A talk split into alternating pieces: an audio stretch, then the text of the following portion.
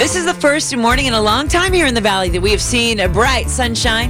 Happy Friday, 655. We're the Ellen K Morning Show. I'm Ellen. There's Ryan. Hey, And we love your feel goods. I need some feel goods, baby. Feels like the world's crazy. Give me some feel goods, baby. Give it to me. Give it to me. Feel goods coming from everywhere. And we've got our feel good hotline, 866, the number four LNK.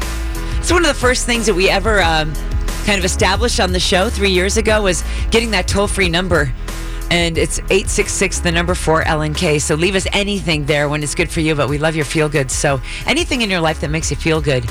Um, we have our good news guru. She is a guru of good news, exactly what her name is. Her name is Geri on the line now. And every week, Geri, we love that you give us the good news story of the week and you take us so many interesting places. So, where are we going today?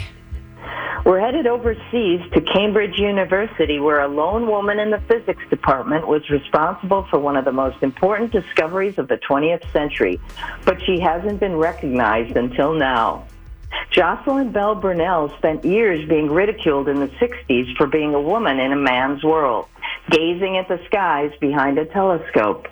Under the direction of a man, the grad student was searching for quasars, bright objects in the sky with unknown origins.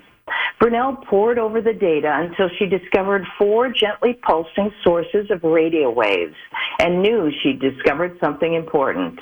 The 24 year old from Northern Ireland had discovered pulsars, highly magnetized stars the size of San Francisco, but with the mass of the sun. But what? Two men were given the Nobel Prize instead because students weren't eligible, right? 50 years after her discovery, Burnell has now been awarded the Breakthrough Prize in Fundamental Physics along with $3 million. She is one of only five people now to have ever earned this prize alongside Stephen Hawking. Oh, my She was, yeah. And what would a woman do with $3 million? She's creating a scholarship for women and refugee grad students. Hats off to Jocelyn Bell Burnell. Geri, you're five stars. I get an A plus this week. there you go.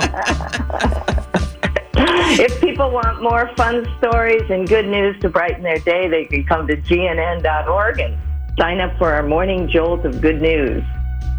And guys, Yes. may good bless. And may good bless you too. Geri, our good news guru.